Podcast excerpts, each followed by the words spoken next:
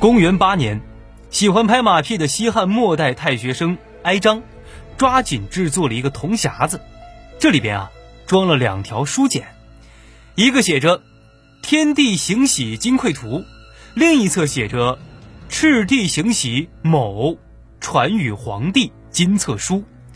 这里的某指的是汉高祖刘邦，而这个皇帝指的就是王莽。意思就是说呀，天帝和汉高祖刘邦共同决定把皇位传给王莽。这种溜须拍马的技巧啊，没有个几十年的上班经验啊，压根儿学不出来。更鸡贼的是，这两条书简当中除了写到王莽应该做天子，还把王莽的宠信的几位大臣以及哀章自己的名字也写在上面了，说呃，这些人啊都应该做大官来辅佐王莽。拿到铜匣子的王莽二话没说，直接选择嗯，相信天意，这可是老天爷让我当皇上啊，呃，这不当可对不住上天啊。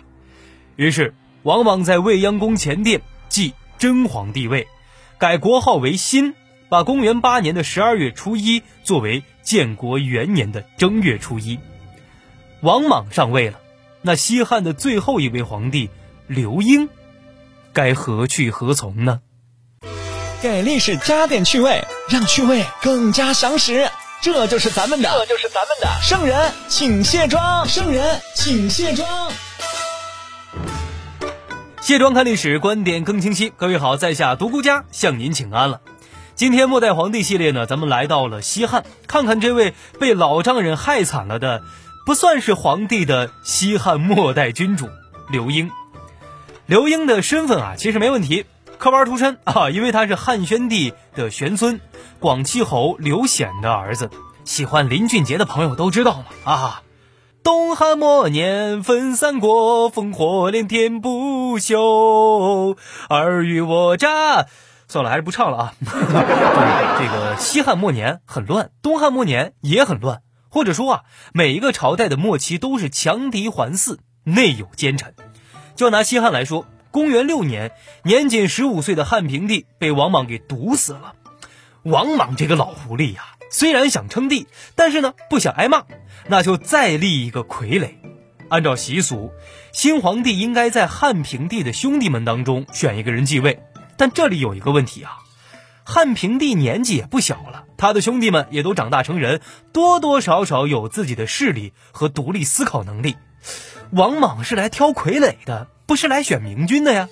所以你看，王莽就很明显的吸取了咱们上期节目当中赵高犯的错误，最终啊挑来选去，选了一个特别放心的人选。这个人就是汉章帝的侄子年仅一岁的刘英，他来接班。王莽这个老贼呀、啊、那是真谨慎啊，选个一岁的孩子，他连爹都不认识，他怎么可能认识皇上是干嘛的呢？所以王莽又说了，呵呵呵，这个刘英啊本来是应该当皇帝的，那但是大家看啊，年纪太小了啊，年纪小你还选他当皇帝，明明是您选的。嗯，怎么刚才有噪音呢？来人，把这个噪音来源拖出去斩了。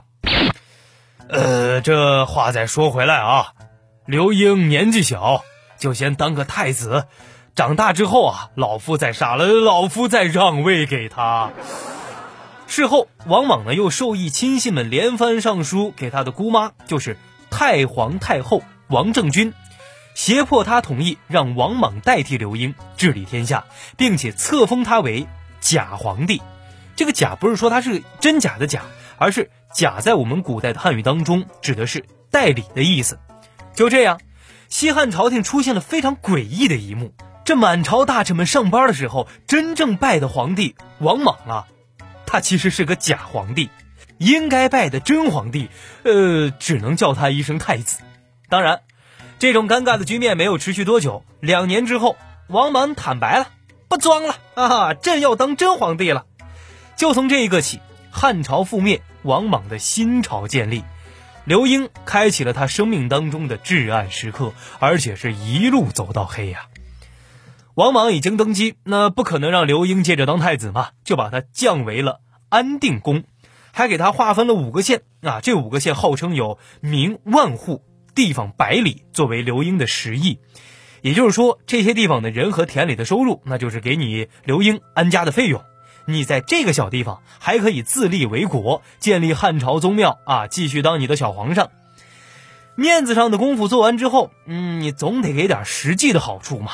王莽这个人啊，从来不在面子上吃亏，那、啊、非常懂得为人之道，形式上、礼节上做的都很到位。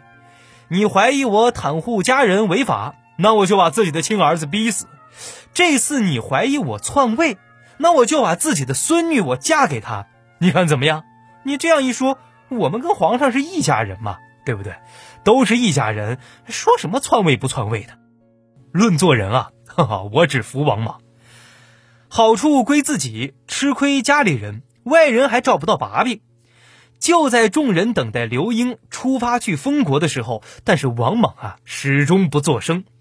大家等来等去也发现，这没有见到王莽的孙女有多委屈啊，真的嫁过去啊。为啥呢？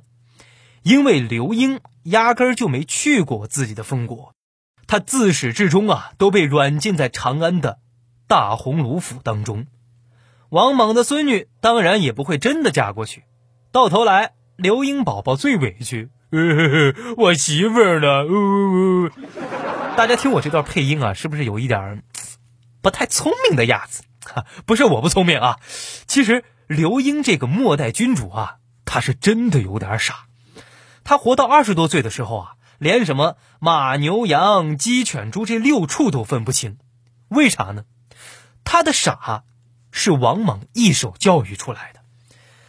王莽担心啊，刘英会被别有用心的人劫持利用，更担心他长大成人之后，万一重振雄风，拉拢朝臣反对他，所以对刘英是严加看管，禁止外界和他一切有接触，甚至连奶妈都不能和刘英说话。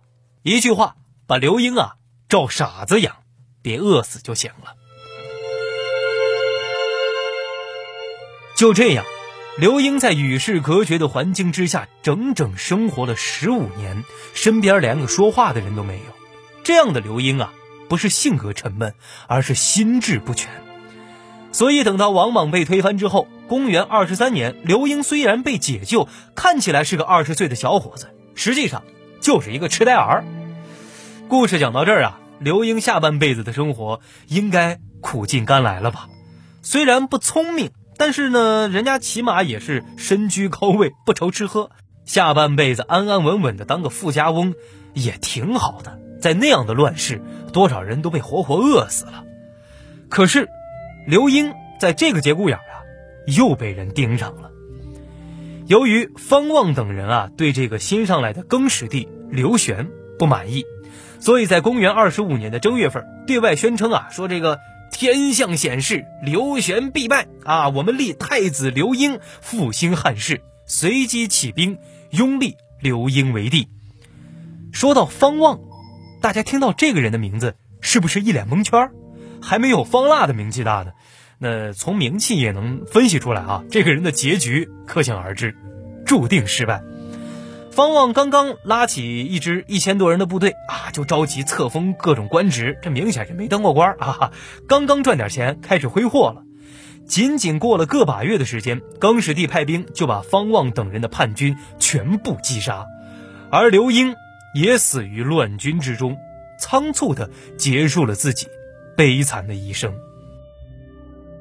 西汉的末代君主刘英，在我看来啊，并不是最痛苦的君王，因为他从一出生就没有真正的掌握过自己的人生，没有掌握就谈不上选择。有时候在这样的环境之下，没有选择反而是一种解脱。不像东汉的末代皇帝，他要对抗的可是一代枭雄曹操，即便如此，他也抗争过，尝试拿回属于自己的权利。虽然失败了，可这样的人我佩服。那至于他的故事，咱们下期末代皇帝系列接着讲。喜欢节目的小伙伴记得点赞转发留言打赏，想跟我私聊的小伙伴记得添加我的个人微信号独孤家的全拼加上六六六。接下来是私货时间。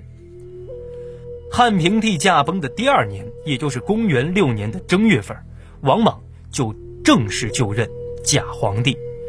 这时候呢，他做了三件事情来彰显权力：第一，改元，称居社元年；第二，到南郊祭祀天地，到东郊迎接春天，在明堂举行大赦礼。这些事情啊，过去都是皇上亲自主持的事儿，如今那你应该让刘英负责，但是王莽全部接手。第三件事儿更狠，他尊年仅十七岁的平帝皇后王艳啊，这个王艳就是他王莽的亲女儿，封她为皇太后，立刘英为皇太子，号曰孺子。这就是咱们中国历史上的奇闻啊，假皇帝和真太子不同族也不同姓。这三件事做完，天底下只要是明眼人都知道，哪怕是闭着眼的也能猜出来，王莽要真的上位了。其实王莽做摄皇帝是外戚专权的必然结果，权力无限膨胀，人总是想要占领巅峰的。无论王莽如何伪装，他的欲望早就不是代理皇帝可以满足的了。那也就是说呀，刘英的悲剧，或者说西汉的悲剧，在王莽对皇位心动的那一刻就已经注定了。而为什么这件注定的事情它必然发生呢？因为权力导致王莽可以这么做。历朝历代的皇上，诛杀武将也好，灭掉功臣也罢，甚至对自己的亲生子女下手，并不是他们真正的谋反了，而是对皇上来说，你有了谋反的实力，可能想要谋反就是一念之间。